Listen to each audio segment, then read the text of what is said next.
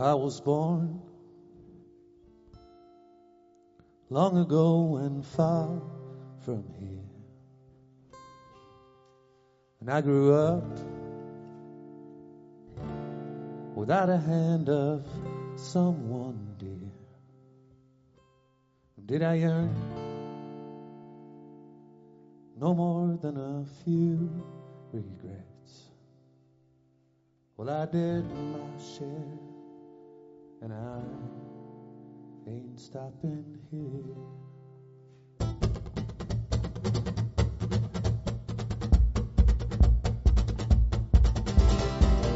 My sweetheart, whatever you prefer tonight. I love you if that'll make you feel alright.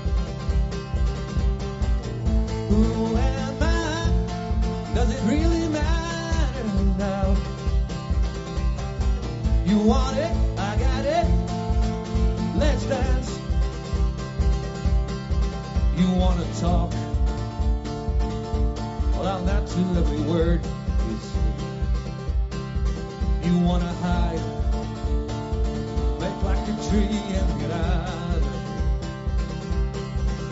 of your soulmate. You're allied in your war. Come.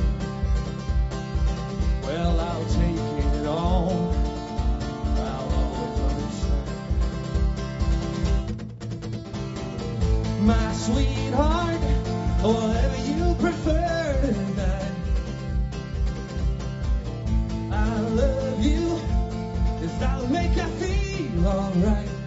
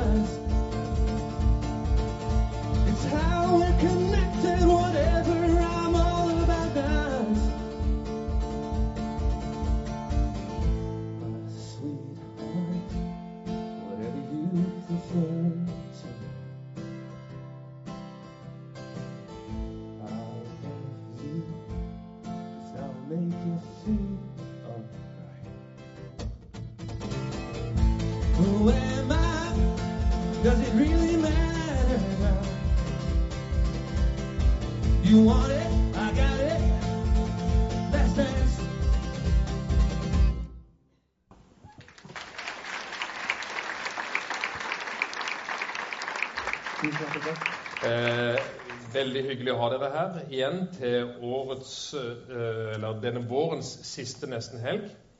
skal handle om mobbing. Et tema som vi lurer på om vi har gått lei av. Det har vi selvfølgelig ikke, men det er en litt provokatorisk tittel. Eh, og det skal vi høre mer om fra landets første mobbeombud, som er den første gjesten her i kveld. Bodil Haug, vil du komme opp? En applaus til Bodil Haug. Vær så god. Takk skal du ha. Tusen takk for at jeg får lov å komme. Det ringer noen til meg, og så sier de ehm, Mitt barn blir mobba på skolen. Og det er hun som gjør det.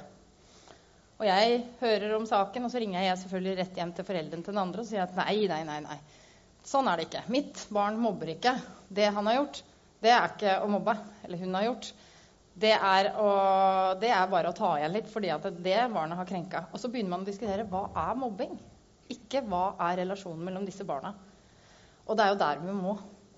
Og Jeg har opplevd det gang på gang, og forskning også viser at ledere og skolefolk syns at det er problematisk med det begrepet. Og foreldre. Jeg hadde en sak en gang, en jente som hadde vært en såkalt dronning fra 6. klasse, 7. klasse. Kjenner dere de dronningene fra 6. 7.? De som henger øverst i popularitetsstigen med negla og sparker nedover så det holder, og har et sånt lite hoff rundt seg eh, av eh, medhjelpere.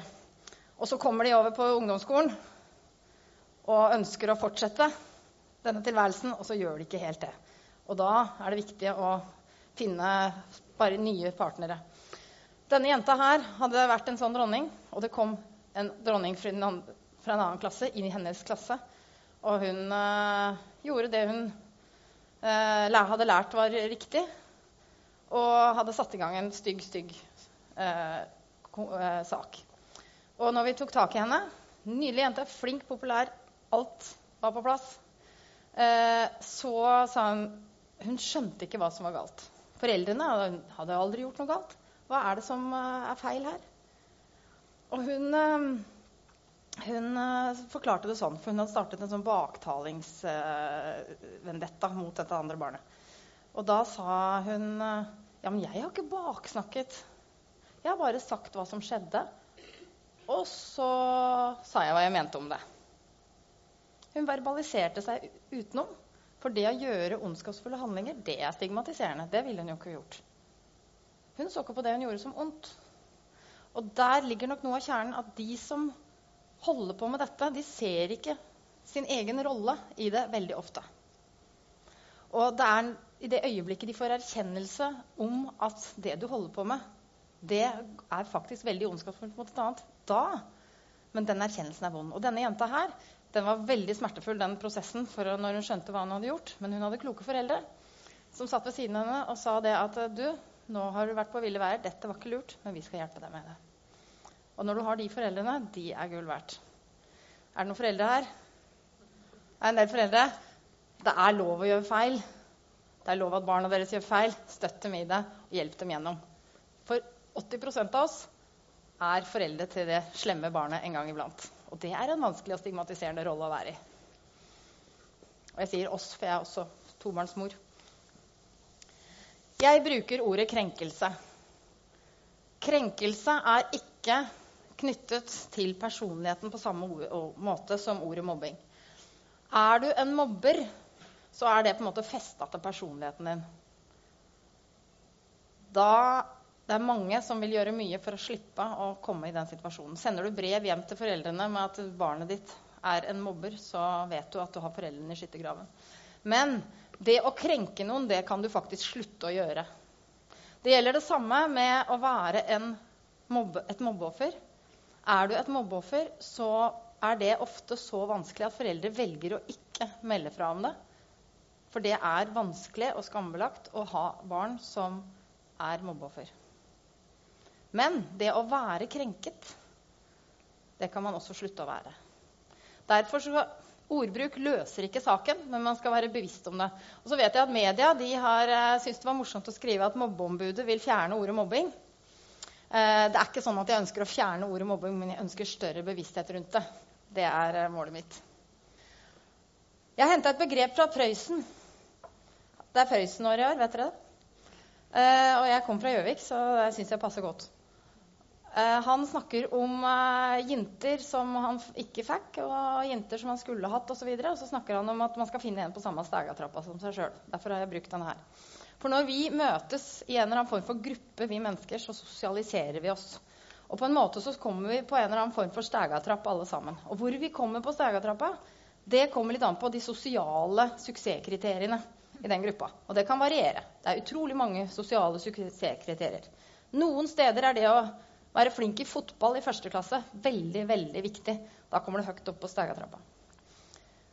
Men det er ikke riktig så kult når du er sjetteklassing, og det kommer en med stort adamseple og er blitt 1,70 og mørk stemme, eh, og er en liten fotballgutt. Da raser du ned. For da skjer det en resosialisering. Eh, suksesskriteriene, der hvor de ikke er så veldig viktige, der hvor, hvor du er på stegatrappa, ikke er, teller så mye, det er voksnes, vi voksnes oppgave i en klasse. Der du sitter godt på den plassen du har, og det er ikke så nøye om noen er over eller noen er bortafor, for her er det trygt å være. Da er det godt læringsmiljø, godt arbeidsmiljø. Der denne plasseringa er fryktelig viktig, og hvor noen kjemper og tråkker som besatt for å komme høyere, da er det ofte dårlig læringsmiljø eller dårlig arbeidsmiljø. Og du har alltid noen som må over til stegene til noen andre for å heve seg litt opp sjøl. Jeg kaller dem ofte klatrere. Og når du har jobba i klasserom, så ser du veldig fort hvem det er. Sosiale klatrere. Og det er slitsomt, og det sprer seg fort, den der klatringa. Og så må vi jobbe med å identifisere dem og trygge disse. Så de slipper å klatre og kan sette seg trygt ned og være der de er. Jeg bruker dette bildet, for det skjønner ofte ungdommene. Og jeg har hatt det en som kom til meg en dag og så sa han, vet du hva, jeg tror jeg er en klatrer. jeg», sa. Hva skal jeg gjøre da? Så hadde vi en god prat om det. Det er noe med å få et språk på det, for de kjenner det igjen. Så er det disse mekanismene som skjer. Og jeg skal ikke si gutte- og jentemekanismer. Jeg skal ikke bruke kjønnsspesifikke ord. Men det er jo et faktum at noen mekanismer er eh, mer brukt av gutter. F.eks. dette med makt avmakt. Eh, at man på en måte finner seg et, uh, en eller annen man eh, gjerne vil plage litt unna seg sjøl, som det ikke angår deg så veldig, og så er man borti hele tiden. Til slutt er det at du er i nærheten bare en, en trussel i seg selv. Men så er det disse jentemekanismene som er så vanskelig å spotte. Og jeg skal ikke gå mye inn på det nå, men det er den derre um, Det er ikke det du gjør, men det du ikke gjør. Det er ikke det når jeg sier 'hei', og så ser jeg på deg og deg og deg. Men jeg ser ikke på deg, for du kommer der, for du betyr ikke noe for meg. Og så begynner vi å snakke sammen. Og så når du snakker og du snakker, så hører jeg og lytter. Men når du snakker, så bare avbryter jeg og så går videre. fordi du telles ikke. De er vanskelig å ta. De som ikke får like på nettet. Og da krever det mye trening. Og så krever det andre elever som hjelper oss å se. Da får vi tak i det alle de som uh, blir uh, krenka og mobba, som har sagt til meg, det er at uh, hva er det som hadde vært viktig, og hva er det som var viktig for meg? Og det er å ha én person som så meg, som snakka til meg, som turte å bryte igjennom og si 'Dette er ikke greit. Hva kan jeg hjelpe deg med?' Én person. Og det jeg ønsker, er at vi skal klare å være den ene som ser og tør å gå bort. Og det kan jo være nabodama eller tanta eller onkelen eller mora til en venn osv. Og hvordan å være den ene Jeg pleier å vise dette til elever også. Det er billige triks. Dette med å hilse og få øyekontakt. Bruke navn på folk. Si noe oppmuntrende og ta initiativ til en prat. Og ikke minst gi ros så andre hører det. Og være inkluderende. Sørge for at alle er med.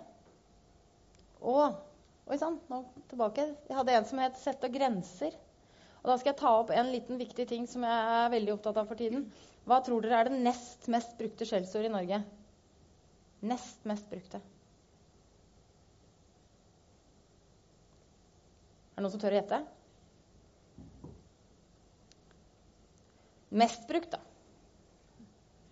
Kan dere ikke sånne ord i Kristiansand? Eller? Fra Gjøvik er vi ganske friske. skal jeg si det? Idiot. Idiot? Nei, det er langt ned, dessverre. Nei, nei, nei. Det er de uekte skjellsordene. Hore. Hore er mest brukt. Men nest mest brukt Det er homo. Mm. Og hør det, Disse ordene det er ord som ikke er um, Det sier jo ikke så mye om den personen du sier det til, for det kommer an på hva du legger i det. ikke sant? Så hvis jeg hadde kalt noen en drittsekk, så hadde jo den personen skjønt veldig godt hvor jeg sto hen. Det var ikke noe tvil. Men når jeg kaller noen homo, da er det litt usikkert hva mer. Men hvis vi to er enige om at det med jeg, Vi tuller jo bare med det. Men hva med han tredjeparten borti der? Når det brukes nedsettende gang på gang på gang? Hvordan er det å vokse opp i et miljø hvor du hører det der, der ordet veldig nedsettende? Kan vi voksne være med å stoppe det? Jeg har en gutt på 16 år. Og når eh, de spiller Fifa hjemme hos meg, så hørte jeg Å, jævla homo, hører jeg oppe. Og så er jeg mobbeombud, så roper jeg oppe. Nei, du, det sier du ikke hjemme hos meg. Og så hører jeg formelig 16-åring knase i huet og bare Åh, sånn. Måtte hun blande seg opp i nå. Så tenker jeg også at jeg gjør kanskje noe viktig for han gutten. For neste gang han lurer på å si det, så kanskje tenker han at å ja, det var det mora hans pesa meg på det. Kanskje jeg lar være, da. Kanskje jeg bruker noe annet. Det, Sånne små ting som det der, kan dere være med og gjøre det litt tryggere og litt lettere å vokse opp og tenke at her kan jeg være uansett åssen legling jeg er. Da tenkte jeg at uh, jeg er ferdig med den første delen. Jeg må snakke mye mer. Ok, ja, jeg kan gjerne gjøre det. Men jeg, jeg fikk ikke lov. det er greit. Skal vi gi henne en applaus? Da vil jeg gjerne invitere deg med her. Sette deg ned, og så skal vi prate litt. Der vil du ha meg? Ja. Vi skal møte en som har vært utsatt for mobbing fra hun var seks år. Merita Benedicte Michaelsen, vil du komme opp? Gi henne en varm applaus.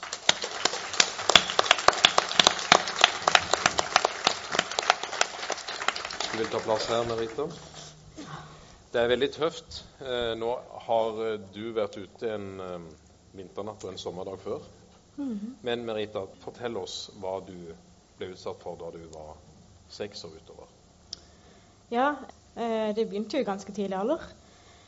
Eh, og det meste jeg var utsatt for gjennom hele barneskolen og ungdomsskolen, var mobbing eh, rundt åssen jeg så ut, eh, og åssen jeg var. Fordi at eh, jeg skjønte ikke helt eh, hva jeg gjorde galt, for jeg var jo meg sjøl 100 eh, Men det ville ikke de andre godta. Og da begynte det med å slå meg på skolen, slå meg på vei til skolen, slå meg i friminuttene. Og jeg var alltid den som eh, var den ballen da, som ble sparka rundt hele tiden. Eh, ja. Mm. Så du ble faktisk, og det, det undrer meg litt, men du ble faktisk veldig, du ble slått, ikke sant? Ja. Og du fortalte også med at du ble, ble tatt kvelertak på av, det var gutter som slo, Ja. Det var det. Mm. Eh, og jeg fikk eh, Når jeg gikk på vei til skolen, så gjorde de jo akkurat det de ville. Jeg hadde blå, blå merker rundt halsen eh, som jeg viste til læreren, men de ville jo ikke tro på meg. For de trodde at ja, dette her har skjedd hjemme, så vi tar jo kontakt med barnevernet selvfølgelig. og hele pakka. Eh, like glad var jeg hver gang noen gadd å ringe på min dør, for jeg hadde jo ingen venner. Bokstavelig talt ingen venner. Og jeg gikk jo med, selvfølgelig. Dum, snill som jeg var. Så sa jeg jo gledelig ja, fordi at eh, noen virkelig ville gå med meg. Eh, men jeg skjønte jo aldri at eh, de faktisk ville meg noe vondt hver eneste gang de ringte på. Du flytta mye, Jeg har flytta mye, det har jeg. og det, skjedde, det samme skjedde overalt fra Trøndelag til Sørlandet. Ja. Ja. Jeg kommer egentlig fra Nord-Norge, så jeg bare bytta med dialekt, da. Ja. Eh, ja. Fra nord til sør. Det er helt sant. Mm. Det balla seg i første, og jeg hadde jo håpet at historien skulle slutt, slutte etter hvert som jeg begynte på skolen, men det, han gjorde jo aldri det. Det, det er vondt å høre på, selv om jeg har hørt det før. Em, men det snudde på et tidspunkt, Det gjorde det. Merita, og det snudde her eh, på Sørlandet. Mm. Og da du var ca. 16 år, Ja. ikke sant? Mm. Vil du fortelle litt om det? Ja. Ehm, det var i tiende klasse. Eller egentlig ikke tiende, det var i første. Eh, da hadde jeg søkt meg inn på Kuskolen, eh, landbruksskolen, som sikkert er mest brukt her. Eh, og der var jeg, som eh, du nevnte, klassens klovn. Fordi at eh, jeg, ville ikke jeg ville jo ikke vise hvor svak jeg var, og hva jeg hadde opplevd. Så jeg tøysa og tulla og ble sparka ut av klasserommet for jeg bråkte så mye. Og anmerkninger her og der. Og ja, jeg holdt aldri munn. Ehm, og jeg fikk være med meg sjøl. Jeg fikk være med eh, meg sjøl hele veien. Eh, og de syntes dette her var veldig gøy. Eh, så de godtok meg for den jeg var. Eh, og da tenkte ikke jeg egentlig så mye over at eh, kanskje mobbing er slutt nå. Fordi at jeg hadde egentlig sett for meg et nytt år med mobbing. Mm. Men så eh, du, du begynte også i behandling, ikke sant? Eh, og der var det noen i behandling i vårt apparat, altså i ABUP. Og der var det noen som sa at det finnes eh, en leir Ja, som Du var med på den første, ikke sant? ja. En såkalt kickoff-leir. Hva er det for noe? Eh, Kickoff, ja. det er en lærer med mening. Eh, der eh, både ungdommer sliter, og kanskje foreldre som sliter sjøl. Eh, det var den jeg fikk tilbud om, og jeg hadde jo egentlig bare flaks at jeg ble med, fordi jeg meldte meg på dagen før. Eh, jeg var ganske heldig sånn sett. Eh, og der var det ei jente som så meg, på meg, og som så på mitt, og som faktisk satte seg ned og hørte på det jeg hadde å si. Eh, og det var første gang Det er nå seks år siden, faktisk. Eh, det er første gang jeg har fortalt min historie til noen. Ikke min mor har hørt den engang. Selvfølgelig nå, da, men ikke da. Mm. Så det er noe av det du, Bodil, sa, ikke sant? Eh, som du var inne på mot slutten. til Det her. Det, det trengs egentlig bare én person som virkelig ser og hører og anerkjenner. Det er jo blitt mange flere etter hvert, men, men det er jo dette det beste beviset på. Mm. Person. Mm. Ja. Og Der fikk du også et miljø ikke sant? Ja. som du fremdeles har, ja. med ungdommer på din egen alder og med en del trygge voksne. ja. Jeg var jo den eldste som var med. Eh, Mm. for året etterpå så spurte jeg kan ikke jeg være med da. Eh, og da fant de jo ut at eh, jo, kan være juniorleder. Og så baller det seg opp til Juniorleder, ja. juniorleder, Mm. altså ungdomsleder, og så var det frivillig i Røde Kors og ja. Ja. Så det, det du faktisk tør å si nå, Merita, det er at du har gått fra å være et mobbeoffer til å bli en person som er blitt et slags Ja, og som er blitt et slags forbilde. Det, det tør du å skrive. Det ikke fordi du alltid tror på det, men fordi eh, så mange sier det. Så Mm. Ja. du har begynt å stole litt på det. ja. Det sa du til meg. Ja, jeg har, eh, de har jo skrevet det på både Facebook og Instagram og blogg og alt mulig rart at eh, du er mitt forbilde. Men det er vanskelig for meg å ta det innover meg, fordi at jeg aldri har hørt så fine ord før. Eh, og første gang noen sa at eh, 'så pen du er', hva er det for noe? Hva betyr det? sant? For jeg hadde jo vokst opp med at pen ikke var at jeg ikke var pen, liksom. Mm.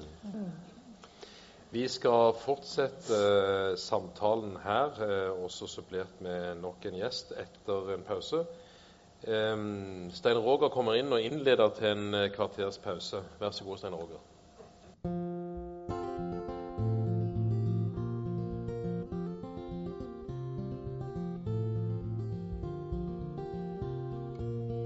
We didn't know. We never thought we would come to this point where pointless came dead real. But in my mind, I never took you for granted. I aimed on soon or later. But all you need to know, this boy ain't gonna grow my oh my. I'm up for rainy days, but I'm great in many ways. My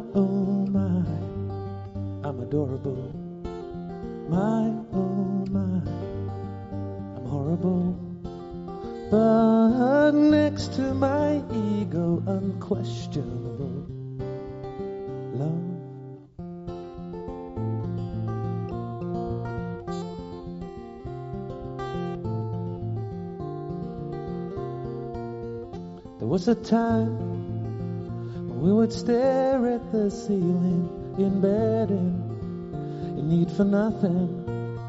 The world around us, they finally found us, and I'm good with that. I just need a compass. And all you need to know this boy ain't gonna grow my But I'm up for rainy days, and I'm great in many ways. My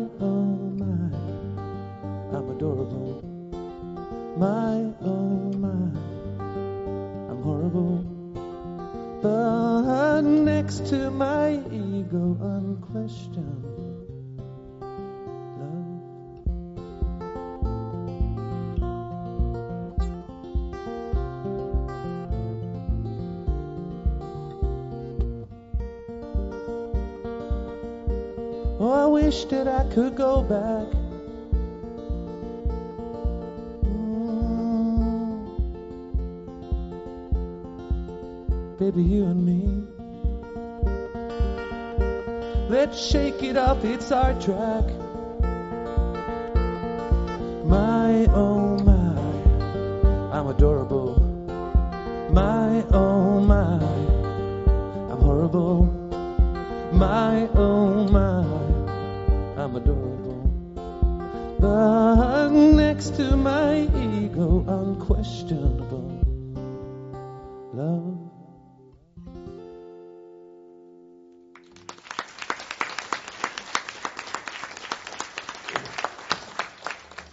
Med oss en ny gjest. Han kaller seg Dag, men for meg er Dag Dag Øystein. Jeg har kjent han i mange år. Dag Øystein Ome, varm velkomst til han. Takk. Kan du fortelle litt om hva ditt forskningsprosjekt går ut på? Ja, altså jeg jobber jo nå på Universitetet i Agder. Um, og der er vi en forskergruppe på fire forskere som også har uh, et samarbeid med dere på ABUP. Ja. Um, som har fått en bevilgning fra det som heter FUB og FUG. Og det står for Foreldreutvalget for grunnopplæring og barnehage. De har bevilget eh, midler til oss for at vi skal forske på mobbing i barnehage. Mm. Um, og det er selvfølgelig på, på, bakgrunn av at det er et litt sånt vidt felt. Det, det, man vet veldig lite om, uh, om hvordan dette arter seg i barnehage. Og man har til dels vært veldig skeptisk eh, til å bruke begrepet mobbing. Eh, jeg, jeg, er jo veldig enig med det Bodil sier, at kanskje ordet krenkelser er mye bedre å bruke. Fordi man, man, man kan godt identifisere mobbeoffer i barnehage. Men det er veldig veldig vanskelig å, å skulle sette merkelappen eh, 'mobber' Mm. på en treåring eller en fireåring. Men at, at, at Det er mye lettere senere. for Det er mye lettere Ja. senere. Helt konkret, hva gjør du nå? Du driver feltarbeid i disse dager. Hva gjør du? Jeg driver feltarbeid hvor jeg er eh, i småbarnsavdelinger for å se på samspillet mellom de voksne og barna og samspillet mellom barna. I skolen så snakker man om klasseromsledelse klasseledelse som nøkkelen til, til, suksess i forhold til mobbeforebygging.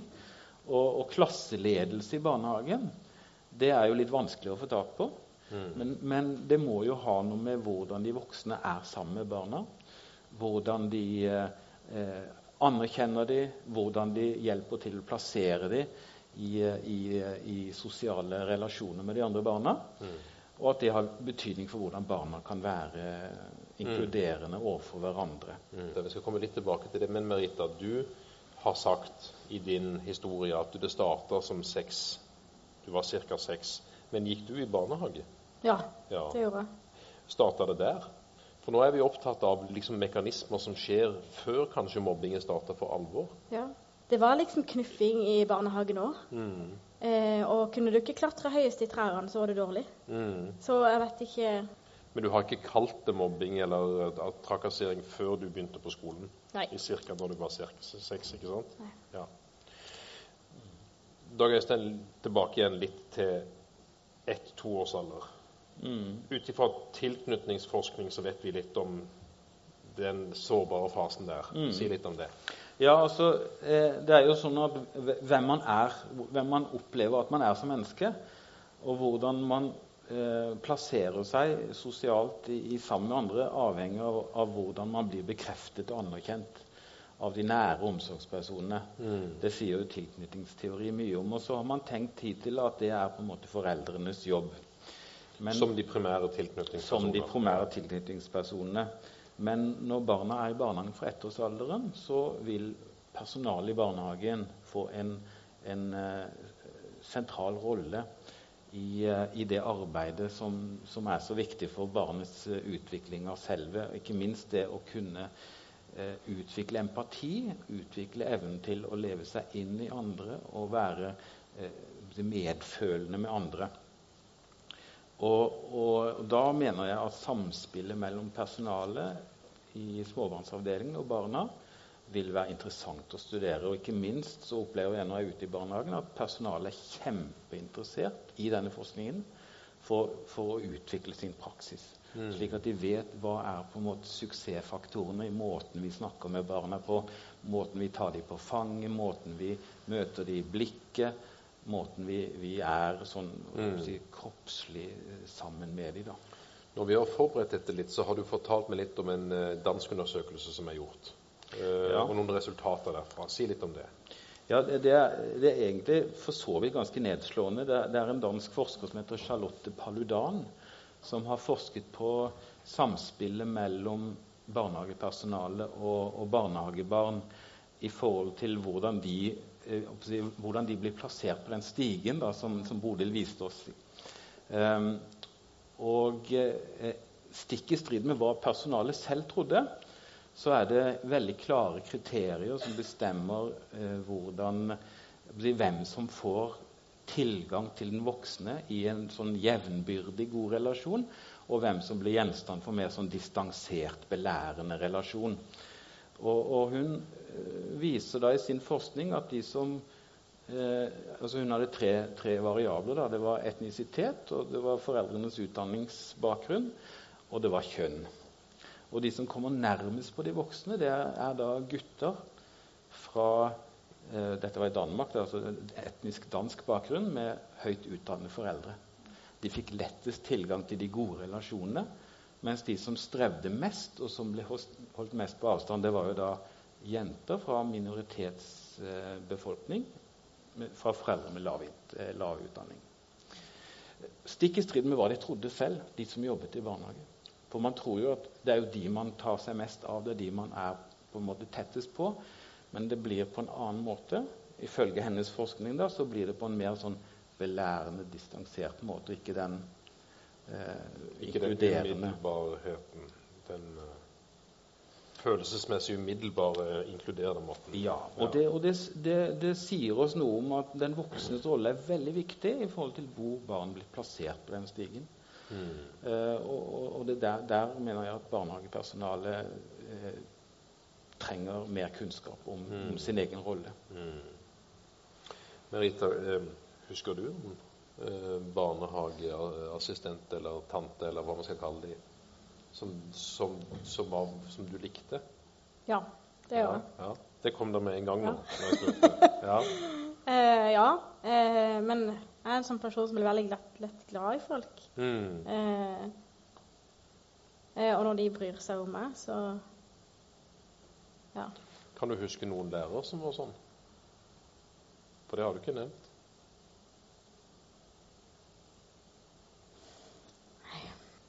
Hva sier det der, Dag Øystein, som analytisk forsker her? Nei, jeg vet ikke om jeg er så veldig analytisk forsker, men det som, det som slår meg når du sier det du sier, er, er hvor viktig eh, det, det, gode møtet er eh, for at du her, sitter, her, sitter, her, da, sitter her i dag og er så sterk og kan fortelle denne historien med såpass, eh, såpass stor styrke som du kan. For det, det viser forskning at har man eh, eh noe, en god selvfølelse i bunnen før mobbingen starter, så, så har man mye større beredskap for å, for å stå gjennom det og, og komme ut styrket. Mm. Jeg tror jeg vil nevne òg eh, det vi snakker om her forleden dag. Altså, du, du, har jo alltid hatt din mor der. sant? Ja. Så den primære tilknytningspersonen din eh, har nok vært mamma. Ikke sant? Mm. Det, det, skal hun ha. Mm. Ja. Skal. Ja. Mm. Vær så god, hiv det på bordet. Ja. Jeg tenkte den derre Du snakket om selvtillit. Det å få selvtillit, og det er jo så viktig. Og jeg var i en barnehage og holdt foredrag nå for noen uker siden, og da snakket vi mye om dette med forskjellen på selvfølelse og selvtillit. Og dette blir bekrefta på hvem man er, og ikke hva man får til. Og hvor viktig det er i møte med de voksne, både i barnehage og eh, også videre på skolen. Og hvordan roser vi, hvordan bekrefter vi, hvordan gir vi feedback på barna på hvem de er? det jeg syns er så bra med deg, det er ikke sant, Du er så flink. Derfor liker jeg det. Mm. Altså den forskjellen der. Ordet flink, det sammen med mobbing, tror jeg Om ikke radere det ut, så kanskje minimalisere bruken litt. Mm. Uh, fordi det, det er et uh, fyord når man skal bekrefte for folk for den man er. For det blir veldig fort på ferdigheter. Mm. Der, der, kan jeg spytte inn noe? Oh, ja, vær så god. Eh, der kjenner jeg meg veldig igjen. fordi at eh, når vi satt, eh, når vi satt i klasserommet, eh, så prøvde jeg alt jeg kunne. Mm. Men det var som du nevnte i stad, at læreren ignorerer det. Ignorerer ja, mm. Eh, fordi jeg tror ikke vil høre på akkurat det. Men jeg tror at eh, kanskje jeg var flink på skolen uten at de så meg. Eh, og det det jeg tenker tilbake på, at eh, jeg gjorde jo alt jeg kunne. Mm. Men flink var jo noe jeg aldri fikk høre. Mm.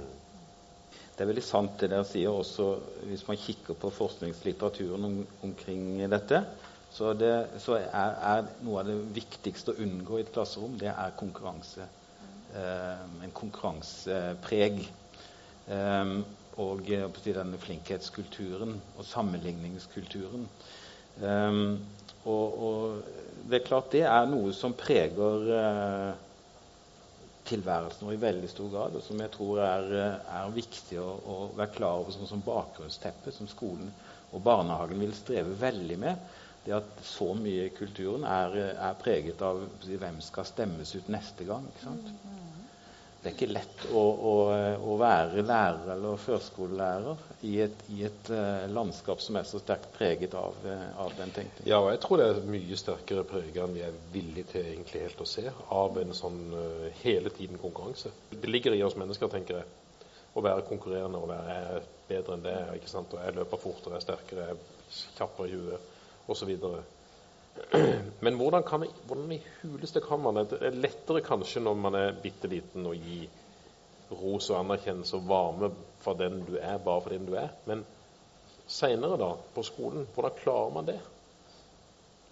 Jeg tenker det er mye bevissthet som skal til for å kunne se og anerkjenne uten at det handler om prestasjon. Jeg tror ikke det er så vanskelig. Jeg tror, Nei, kanskje ikke. Jeg, tror at vi alle jeg, Vi var rundt på alle skoler nå i uh, Buskerud og snakket med til sammen 1700 tillitsvalgte. Og da hadde vi et spørsmål til dem hvor de var nødt til å velge mellom faglig og sosialt. Hva var viktigst? Og til sammen da måtte de reise seg, de som mente at det faglige var viktigst. Og så var det det sosiale de satt. Da var det 11 stykker av de 1700 som reiste seg. Og det viser litt om hvor viktig det sosiale er for, eh, for elevene. Og dette var på videregående. Og det viser også for dem hvor viktig det var. Altså dette å bli sett, å bli anerkjent for oss, for voksne, for barn, det er overalt. Og da gjelder det å kunne bekrefte jeg syns du stiller gode spørsmål i dag. Mm. Altså Ikke så mm. flink du var, men mm. jeg syns du stiller gode spørsmål. Mm. Eller spennende forskning. Det vil jeg gjerne høre mer om. Altså, jo, men du må ha bevissthet rundt det. ikke sant? Du må ha bevissthet rundt det, sånn at jeg ikke sier at dere var kjempeflinke, men at vi, at vi anerkjenner oss fordi vi, for eh, de tingene vi faktisk gjør. Og det er godt å være sammen med dere i en samtale, for det gir mm. meg mye som jeg ikke har tenkt på før. Mm. Altså være, Øve på det. Øve mm. på sånne spørsmål. Det tenker jeg er viktig. Det er en uh, god måte å anerkjenne hverandre på. Mm. mm. Dag Øystein, du har lå lang fartstid som lærer. Hva, ja. var kanskje ikke det du ville si noe men det, Jo, jo det, det, var for så vidt uh, noe med min fartstid som lærer. Jeg, jeg, er også opp, veldig opptatt av skole. Uh, ja, jeg vet og, det. Eh, det er noe, eh, Bare for å spissformulere så er det jo noe sånn grunnleggende i systemet, i skole, systemet skole som vi sliter med. Og det er jo at alt er jo basert på konkurranse og sammenligning. Um, og, og, denne debatten som har uh, versert nå om, uh, om, kartlegging og rangering og nivå og plassering av, av elevene fra første klasse. Og det er klart det hjelper oss jo ikke, det heller. At, vi, vi, eh, at elevene kommer inn i et, et målregime eh, hvor de hele tiden vet at de skal nivåplasseres eh, gjennom, eh, gjennom eh, 12, år, 12 eh, års skolegang. Ja. 13 år. Jeg tenker Det er jo så mange andre ting man måles på som er usagt. Altså Én ting er lesing og kartlegging. Eh, kan si hva du vil om det, men det er dette med la oss si kroppsideal. som er eh, suksesskriterier som ikke er eh, målbare. De er subjektive og endrer seg litt fra gruppe til gruppe. Men det er beinhardt. Og som jentemamma selv så vet jeg hvordan du skal Hvordan skal man lykkes i det jaget der? Og hva skal være akseptert? Der har vi mye å gjøre. Og hvordan snakker vi om andre som man hører på? Hvordan snakker vi om oss selv? Hvordan uh, kommenterer vi maten vi spiser? Altså, det er alle disse tingene som gjør at vi føler at vi er bra og uh, er sunne og sterke. Ikke feil i forhold til idealet. Jeg tror det er også en konkurranse som er, vi må inn på og tørre å snakke om. Ikke nødvendig, for, den er like og ikke mer beinhard enn lesetestene som på mange måter også kvalitetssikrer. Jeg må få sagt det. ja, det gjør det. mm. Mm. Elisabeth Staksrud, som skrev denne boken eh, om digital mobbing, hun gikk ut mot Go Supermodel i Forbrukerinspektørene og fikk eh, drapstrusler samme kveld. Er det greit? Skal man godta det fordi at Mm. man går ut i media? Det er, det er ganske alvorlig. Og vi der er vi inne på også en konkurranse som jeg tror kanskje er enda viktigere å komme inn på. Mm. Er det noe som gjelder i barnehage? Ja. Eh, de første vennskapsrelasjonene som barn eh, eh, etablerer, er, er, er basert på at de prøver ut dette med 'hvem er jeg lik', og 'hvem er jeg forskjellig fra'. Eh, vennskap det er jo gode, tette relasjoner mellom noen som er lik en selv. Eh, og, og, og, og Derfor så, så er det slik at et vennskap alltid er avhengig av noe som er sånn sett ikke-vennskap. Da er det noen annerledes utenfor. Og det at vennskap styrkes ved å definere det som vi har felles, og definere det som skiller oss fra den eller den. Ikke sant? Og, det, eh, og der kan jo ofte barn være ganske ubarmhjertige og gå på, på, på utseende og, og det å sanksjonere annerledeshet som, som et fenomen. Det, det ser man veldig tidlig eh, i barnehagealderen også. Um, og så forsterkes jo dette her gjennom mediebilder og disse tingene selvfølgelig veldig, veldig tydelig. Så det, det å, å, um, eh, og det går nok en gang tilbake til de voksnes ansvar, tror jeg. Ja. De voksnes ansvar, ansvar for å holde eh, si det, åpenheten ved like, som jeg tror alle mennesker kommer til verden med. Jeg tror alle mennesker kommer til verden med en, et, et stort, åpent hjerte for alle som er omkring, eh, omkring dem. Um, og det er litt opp til oss voksne å sørge for at det, den åpenheten holdes ved like. Og hvordan kan den holdes ved like? Eh, hvis du skulle ha en hypotese om de intervensjonene som du ønsker å iverksette på bakgrunn av de funn du antar å få, ville få For det skal, du også, det skal være en slags aksjonsforskning, dette også. Hvordan skal da den ideal voksne være i barnehagen? Ja, det er et kjempestort spørsmål. Men jeg tror det handler, for å ikke bli for teknisk og, og, og faglig, så handler det om å eh, holde det gode speilet oppe for, for barna. Eh, som gjør at eh, barna kan få bekreftelse på som du sier, på hvem de er, og ikke hva de gjør, og hvor flinke de er til ting. Eh, slik at barna også tør å kikke i hverandre som speil. For, for, for det som skal jeg prøve å ikke bli for teknisk Nei, nei, og filosofisk. Prøv, prøv det. Men, men eh, det er jo slik at alle, alle, mennesker speiler hverandre. Og noen speil kikker vi i med glede fordi vi på en måte blir bekreftet sånn som vi vil, mens andre speil eh, vil vi ikke kikke i fordi vi, det er en risiko forbundet med det. Kanskje ikke jeg ser det bildet av meg selv som jeg egentlig eh, vil se. Og, og eh, Der tror jeg de voksne har et ansvar på å gjøre den der speilsituasjonen hvor, hvor vi kan kikke i hverandres øyne og være trygge på eh, at, vi, at, vi, at, vi, tør virkelig å, å, bli sett og se på andre. Um, og, og, det går på hvordan de voksne snakker til barna, hvordan de møter dem, hvordan de er eh, Om de eh, har god fysisk kontakt med barna, om det er smil, om det er speiling av mimikk eh, mellom de som gjør at man skaper dette felles rommet mm. mellom, mellom oss mennesker. Det går på helt sånne enkle ting. Men det handler litt om ekthet, om autentisitet som mennesker, dette her du snakker om nå. Kan man, kan man øve det? Ja, det tror jeg man kan øve. Det tror jeg absolutt man kan øve. Og som, som, som barnehagepedagog eller som fagarbeider i barnehagen, så er det klart det, det er seg selv. Altså hvem man er som menneske, er det aller viktigste arbeidsredskapet man har. For så vidt også for en lærer i skolen. Det er det viktigste læringsmateriellet. Det er jo en selv.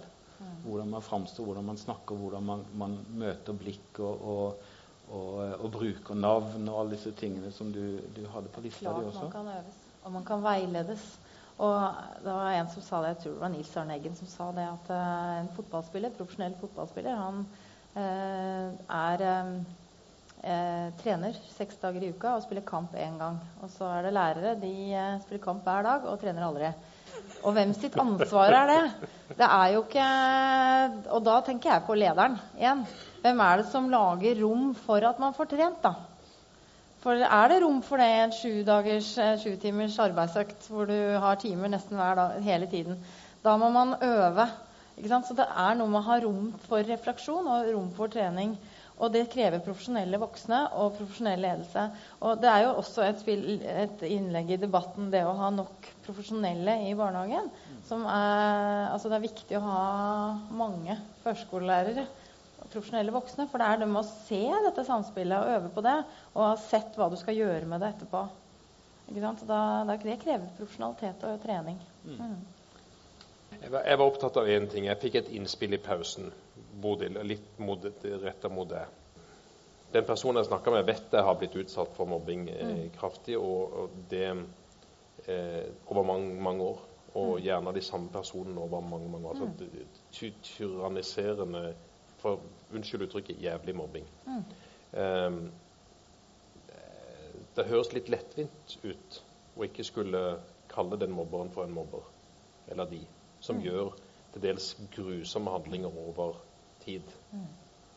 Hvis man skulle møtt hvis man skulle møtt over bordet og snakket sammen, så tenker jeg at eh, jeg ville aldri latt to møtes uten at jeg visste i forkant at den som hadde gjort dette, hadde erkjent hva han hadde gjort. Hvis jeg var helt sikker på at årsaken til dette her, det, det møtet, var at begge to er klar over hva som har skjedd her, målet for møtet er å få fortalt hvordan har jeg opplevd det. Hvordan har du hatt det? At de hører på hverandre. Hvis man skulle hatt en gjenopprettende samtale, f.eks. Mm. Men uh, uretten kan ikke gjenopprettes. Det er, må gå an å kunne si et unnskyld uh, likevel. Mm. Uretten er begått, og man kan ikke kreve at man skal tilgis. Men man kan få lov til å ha en gjenopprettende samtale likevel. Og, og det er de samme prinsippene som gjelder også ved, altså, ved, ved forbrytelser? Ved konfliktrådet, Jeg i, var en gang megler i konfliktrådet. Jeg hadde ikke ungdomssaker da. Jeg hadde saker med trær. Eh, og det kan jeg love deg er minst like konfliktfylt, i hvert fall på Oslo vest. Eh, men eh, det, det, er ikke alle saker som egner seg til eh, en sånn samtale. Og det ville jeg heller aldri uh, anbefalt hvis det ikke var sånn at den som hadde gjort det, eller de som hadde gjort det, hadde erkjent hva de hadde gjort. Da er det en jobb å gjøre på det. Mm. For uh, verdighet uh, er helt vesentlig nøkkelord når du jobber med sånne saker. også for de som har opplevd dette, skal oppleve at det er verdighet å bli trodd. Det er det å bli trodd av voksne. Eh, for det er det jo mange som opplever, og det sa jo du også innledningsvis. at det var jo ingen som trodde de trodde det var helt, noe helt annet, sa du. Og det er jo utrolig krenkelse i seg selv. Eh, Men ja. det som var vanskelig for min del, var at eh, de så jo sjøl at jeg ble mobba i klasserommet òg. Og de så jo sjøl at jeg ble slått, fordi at plutselig så kom det en stol flyvende rett på meg. Plutselig så var det en blyant rett i ansiktet. og Læreren så det jo, men allikevel så vil jeg legge skylda på foreldrene. Og det er jo veldig feil. I hvert fall når jeg prøver å vise dem at det, eh, det faktisk ikke er mamma og pappa, men det er noen andre. Og det vil si både uprofesjonelt og hvis du hadde meldt en sånn sak til en skole, eh, så har nå lærere og alle som jobber i skolen, en handlingsplikt til å handle og lage tiltak for at du skal få det bedre. Og heldigvis så er det sånn også, og det er denne paragraf 9a som er liksom min lov, da.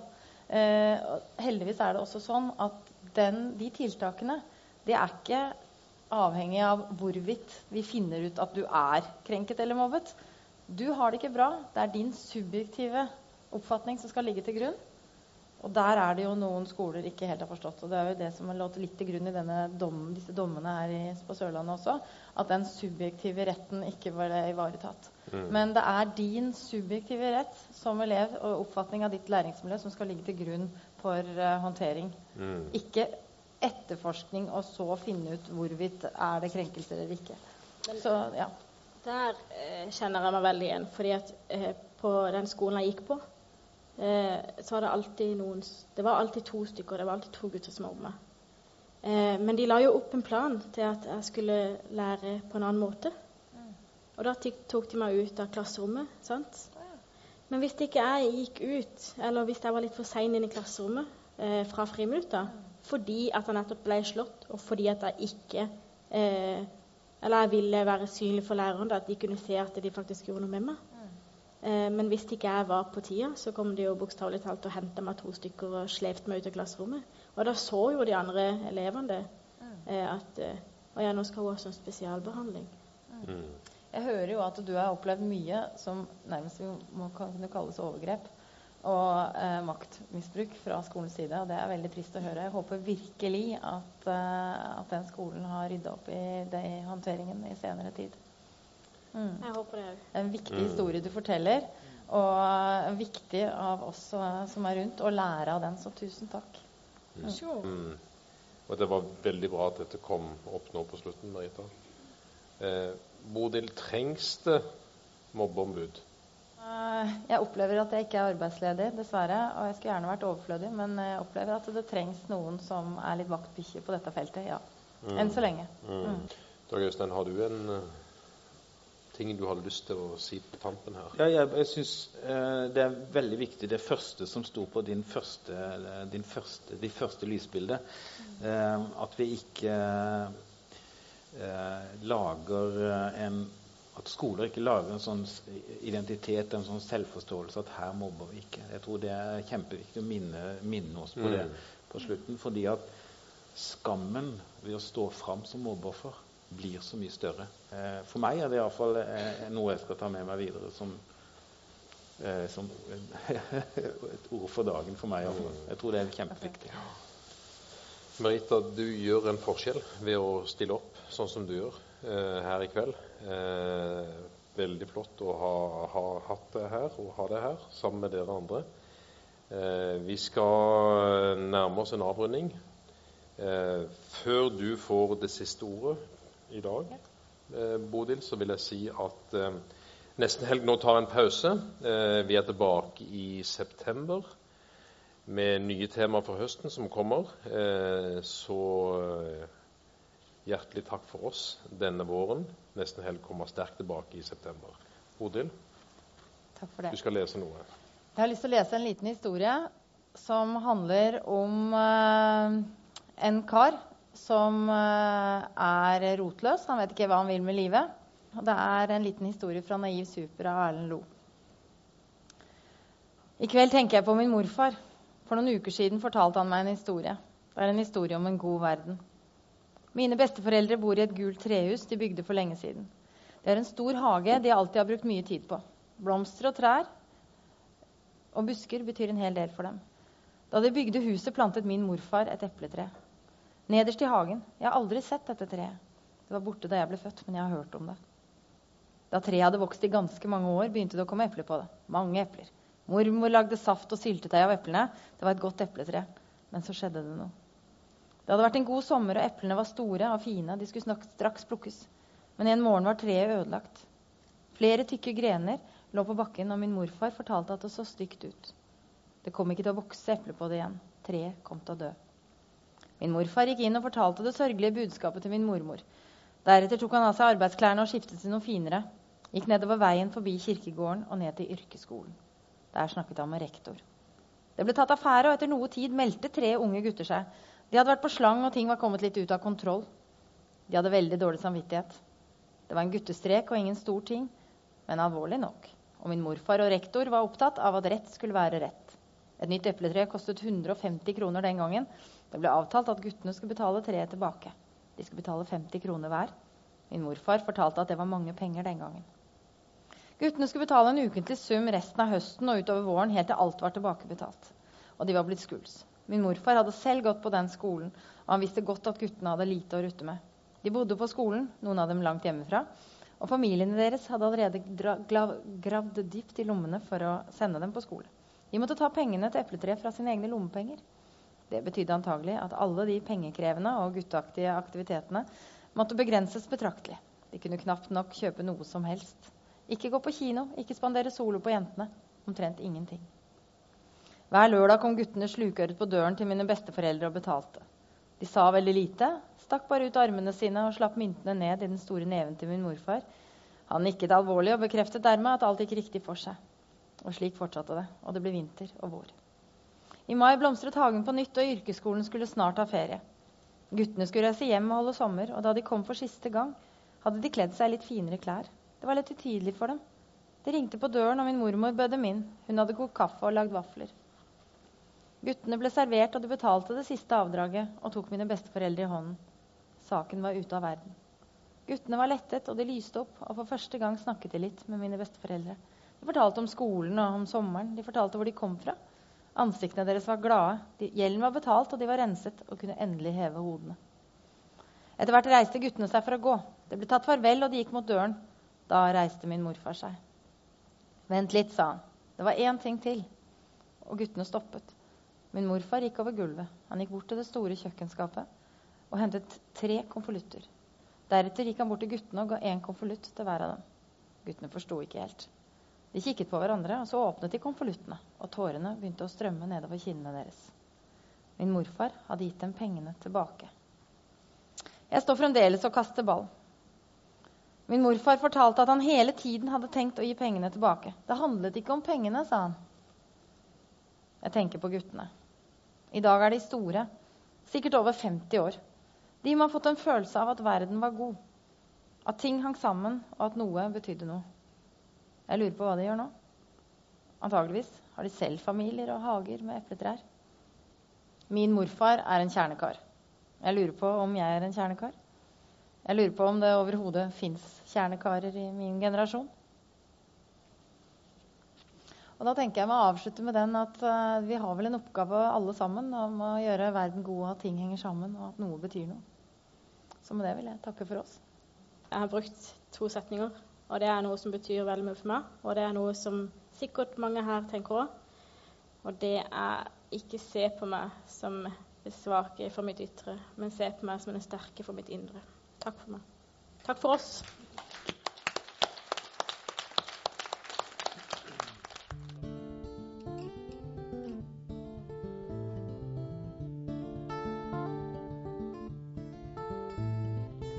Cowboy and riding out one hard and windy day. Upon the ridge he rested as he went along his way. When all at once might he heard a red out song blowing through the ragged sky. And up a cloud he draw. His branch was still on fire and his hoofs were made of steel. His horns were black and shiny and his heart breath you could feel. When a bolt of fear went through him as he thundered through the sky, saw the riders coming hard. He heard their mournful cry. Yippee-yi-ho, yippee-yi, riders in the sky.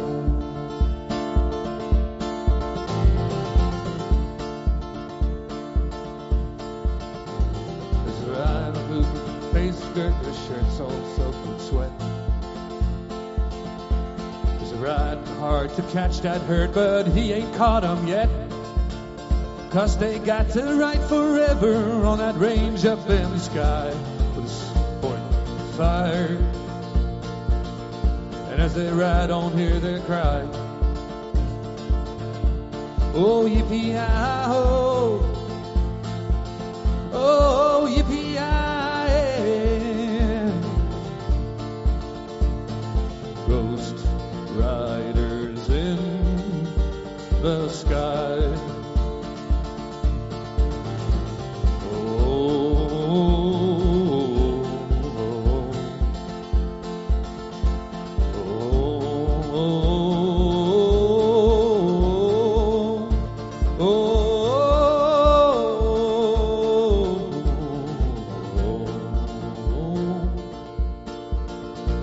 Oh. Now as the rider looped on by him, they heard one call his name. Said, if you want to save your soul from hell, riding on our range, then cowboy, change your wasted days. Oh, with us you would ride, trying to catch that devil's herd. across these endless skies. Yippee-yi-ho.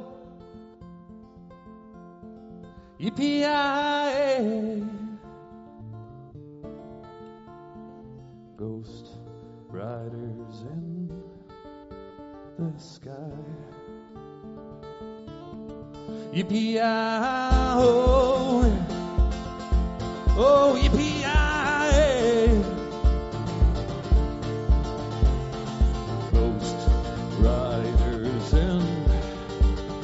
Sky.